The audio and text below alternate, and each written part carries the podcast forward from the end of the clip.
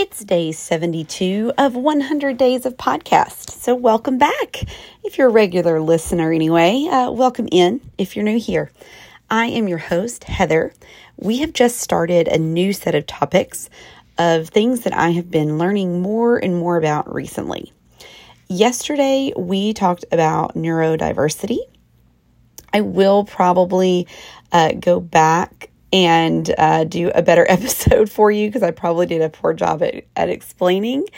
Um, so I'll, I will work on that and do a better podcast after the one hundred days is over. And then I can dig a little deeper, go a little longer, maybe even have a guest um, come on and talk about neurodiversity and what it means um, and, and all of that. So um, thank you uh, for, for going through that just very quick thing yesterday. Uh, today, we are going to talk about a book that I just finished. It's called Divergent Mind, Thriving in a World That Wasn't Designed for You. Uh, it was written by Janara, uh, I just had her last name, sorry, uh, Janara uh, Nirenberg, Nirenberg, one of those two. Uh, she is a journalist, um, and so she you know, wrote this book after, you know, doing some, doing some research, and we'll get into that in just a second. Let me, let's start with the definition. She starts, that's how she starts the book. Uh, she gives us the definition of the word divergent, which is an adjective meaning tending to be different or develop in different directions. And in the introduction, uh, she talks about how she began like to study this topic, like how this became a topic that was, um, you know, kind of top of mind for her. And um, let me find, um, let me find the spot that I wanted to share with you. Let's see. Boop, boop, boop.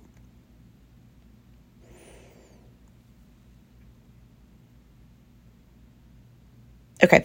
All right. I think I found it. Sorry. Sorry. I looked at it on my, on my Kindle app on my phone, and then I can't look at my Kindle app while I record, so I now have it on my iPad, and so I kind of lost my place. My bad, y'all. I wrote down page two, but there's a lot of words on page two. Um, so she's talking about, um, you know, she had been um, looking at some different um, like articles and stuff that had been published about how um like adult women were being overlooked in research about attention deficit hyperactivity disorder and autism. And there was um, like an article published that she was, she was really fascinated by. And then she says, like, I think Facebook was listening um, because all of a sudden articles started and books started popping up in her newsfeed about women with A D H D and Asperger, uh, Asperger syndrome, and uh, about the highly sensitive person. And she said, I started seeing new research coming out about the mental health challenges of high-achieving women, and I was transfixed, captivated, utterly glued to what I was reading. And I'll be honest, that's that's kind of how I was with this book. And I really, I have this book on Audible, and I have this book on Kindle. I really want this book in print so, so that I can, like, read it and highlight in it. I just, I am really a print kind of person.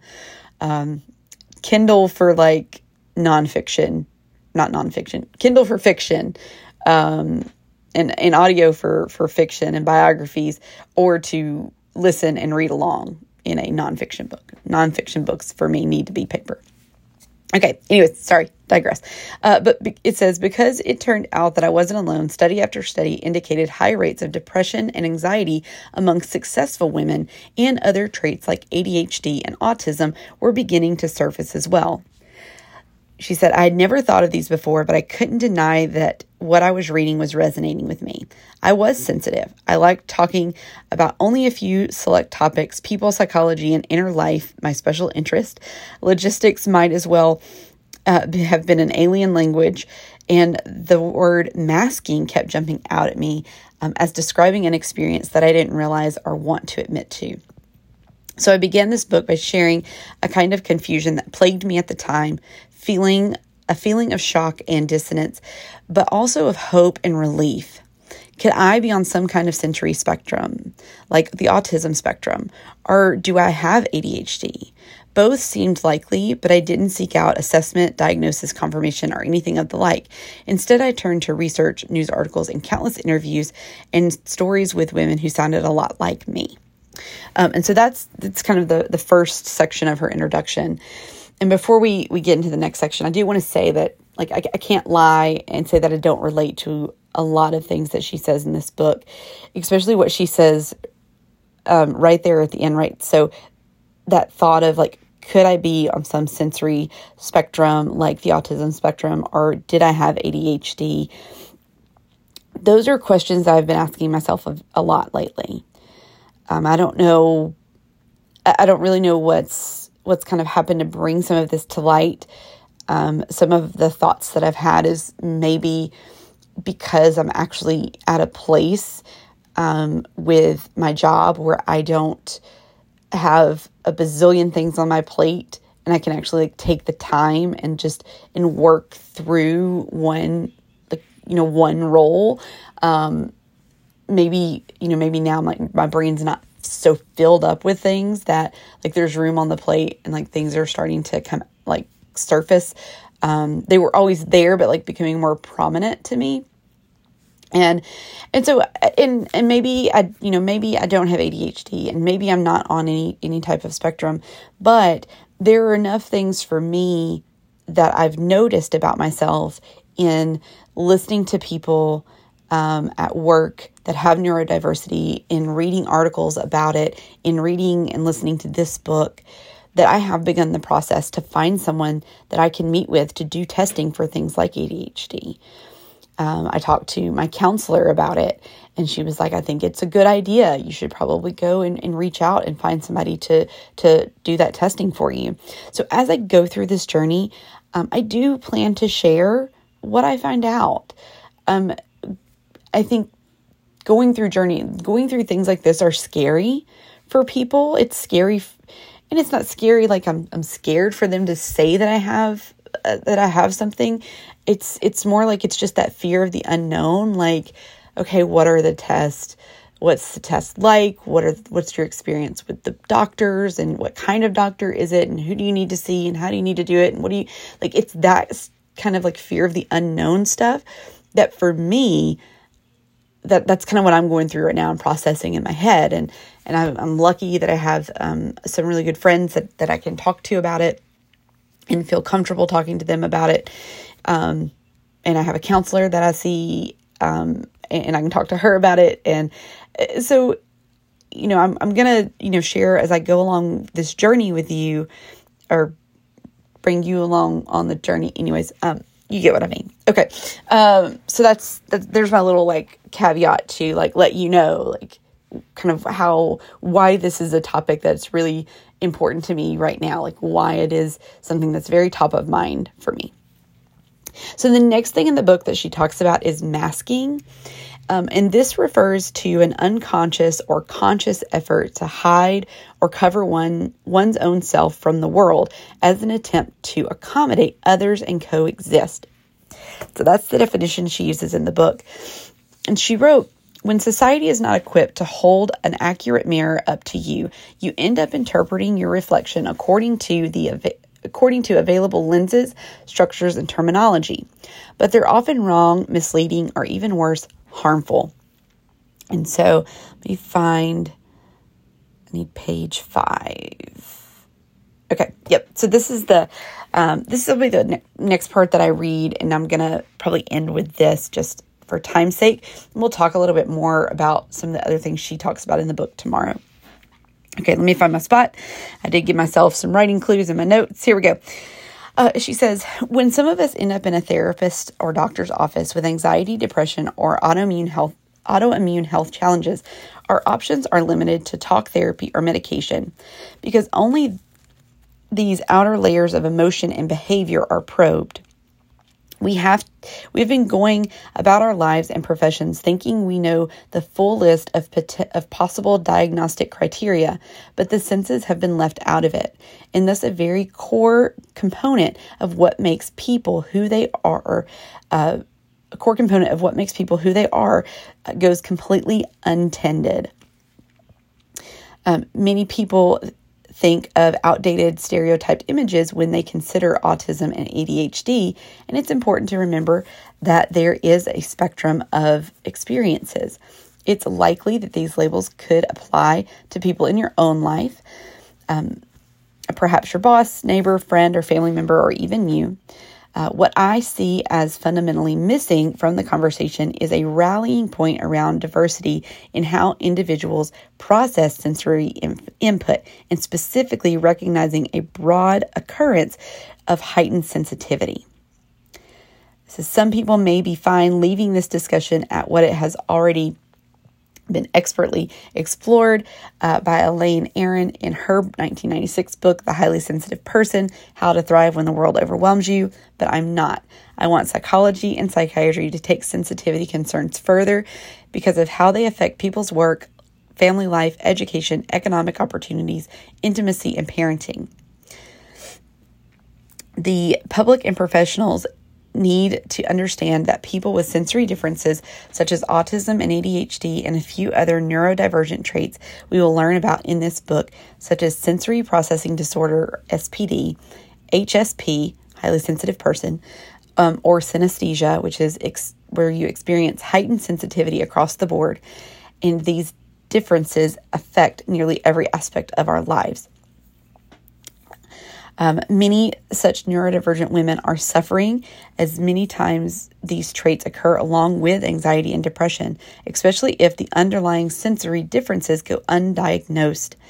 The full scope of such differences, which often merit a diagnosis, is often unknown not only to friends and family, but also to the women themselves.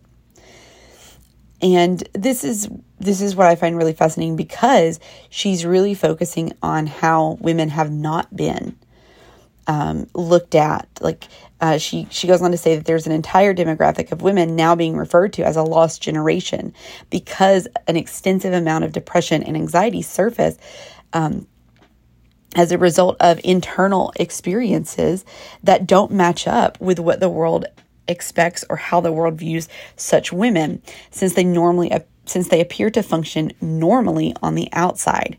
This lacks awareness and understanding of lo- this lack of awareness and understanding is largely due to neglect on the part of researchers, because study samples often rely on streamlined populations of men. Therefore, doctors, therapists, teachers, and police officers don't know what a woman with A D H D, Asperger's, uh, synesthesia, S P D, or highly sensitive might look like, and that's in quotes, look like, or how she might act. As a result, thousands of women have no name for their life experiences and feelings. And I think that's, I think that's really what, you know, what kind of what drives me to learn more, um, not only about myself, but about others, and how to, and how to show it better for people who are neurodivergent, um, and make sure that I'm, and, you know, I, I make training programs at work. And so making sure that I'm doing, you know, making those so that they are a good fit for, for people who are uh, neurodivergent, who have some of these things, making sure that when we put out content that it's serving those audiences well. Because I was in a, I was in a training today, actually, and they were talking about the number of people who have um, some sort of, like, I can't remember, I don't think they call it disability, but Um, maybe they did, but, but disorder, disability, but they're talking about, um, needy, the needs for accessibility. So hearing, visual, motor, or cognitive. Um, so those four like buckets of accessibility needs. And they were talking about the amount of people that do suffer, um, from, or have one of those needs, one or more of those, um, accessibility needs. It doesn't make up, you know, it's it's not just a small part of the population. It's a very large part of the population. It's it's a whole, I mean, oh, I wish I could remember the exact words that they used because it was so good. But it was basically like, it's a demographic, right? It's not just a couple of people. You may not work with anybody that you know of, but they also talked about how a lot of these things are hidden. You don't know. And especially in the virtual space that we work in, it's very difficult unless somebody tells you. You may never know that somebody you work with is, um, you know, suffers from color blindness, suffers, uh, is in a wheelchair, is, um, you know, maybe they have hearing loss, or they have, you know, A D H D or autism. You may not know that because it's it's hidden in so many different ways, whether they're masking some of it, right? We talked about that, right? Some people will mask it so that you can't see it, um, or just you can't physically see it because you don't work with them in person day by day. You just see them on a video camera, and you may not know, you know, if, and I think about somebody, like if somebody is in a wheelchair, I wouldn't know. It wouldn't wouldn't matter to me, right? But that would be, to me, that would be a hidden disability, like that would be a hidden um, uh, disability that I couldn't see in a virtual space. It wouldn't matter, but I would need to make sure, hey, are we putting something together for our team? And I need to make sure that we're taking the steps to make sure everybody feels included. You know, and so it, it's those kind of things that really have started to, where my mind is starting to go and really want to dig into and learn more about. So I hope you're excited to be on this journey with me. Um, and, and hopefully we can learn something together. Um, like I said, I am, uh, I'm very interested in, in going through this process, um, of trying to find a, a doctor, um, to go to and to talk about. I actually just changed primary care doctors, Uh, because my doctor uh, moved to a different organization. She moved to the V A, so I can't see her anymore. Um, so I'm going through that whole process of even just changing primary doctors. So I get to have like start having all of these conversations. And it's hard to do that. Even if I was going to see my the, the doctor I've been seeing for the last year and a half, it was still going to be a hard conversation for me to figure out like how to ask. How do I talk about it? How do I ask about getting tested for A D H D and, and some other things, you know? So that was why, like my first, the first person I asked was my, was my counselor, you know, because I was like, well, she'll have some insight because it's typically, you know, a psychiatrist, um, that will do those, do that testing for you. So like as a counselor, she will know kind of what direction to point me. And she's been working with me for several years. So she'll know how, you know, she'll know if I, if, if she feels like it's warranted, um, you know, she can, she can help guide me in that. But even talking to her, even though I've known her for several years and I know our conversations are confidential, it was a still, it was still a hard question to ask, because it's almost like you open the door, you don't know what's behind it. Um, you don't know what you're walking into. And it's, you know, when I think about it, right, like like I said earlier in the podcast, I'm not scared about being diagnosed with anything. I'm not scared about not being diagnosed at all. And it just being, Heather, this is just you. This is just how you are. Um, I'm not scared of, of either outcome. It's that, it's the fear of the process and being patient. It's like walking, walking in a door, you know, walking into a room that's pitch black and everything you need is in there, but you've got to find, you have to go through the dark to find one thing that turns on a little light, to find another thing that turns on a bigger light, to find another thing that turns on a bigger light. That's the feeling that I have. And when I asked the question uh, to my counselor about the poss- you know, should I ask my doctor about getting tested, that was me opening the door. And so here we are. I've opened the door and I'm standing in the complete, not complete darkness, because I reached out through work, through our find a doctor, um, you know, message board uh, uh, thing that we have. I can't even think of what it's called, but I, I reached out through there to get some assistance in finding somebody that could, that could help me. So, so I've turned on a tea light. So I've, so I've, I've, I've turned on an electric tea light so far. The room is still very dark, I still have a very long way to go, but it's, but the journey has started. So, um, I know I ran over today, but I, I really felt like this was something I wanted to talk about, share with you. Um, I hope that uh, you find value in this. I hope that you um, are, are good to continue on with my journey um, as I as I work through these things. I know it's a long process. It's not fast. So uh, we'll work through it together. But uh, until I see you, uh, see you, uh, audibly see you tomorrow, remember that you are loved, you are worthy, and there are great things ahead for you in this life if you trust and believe in the Lord. We'll see you tomorrow. Bye.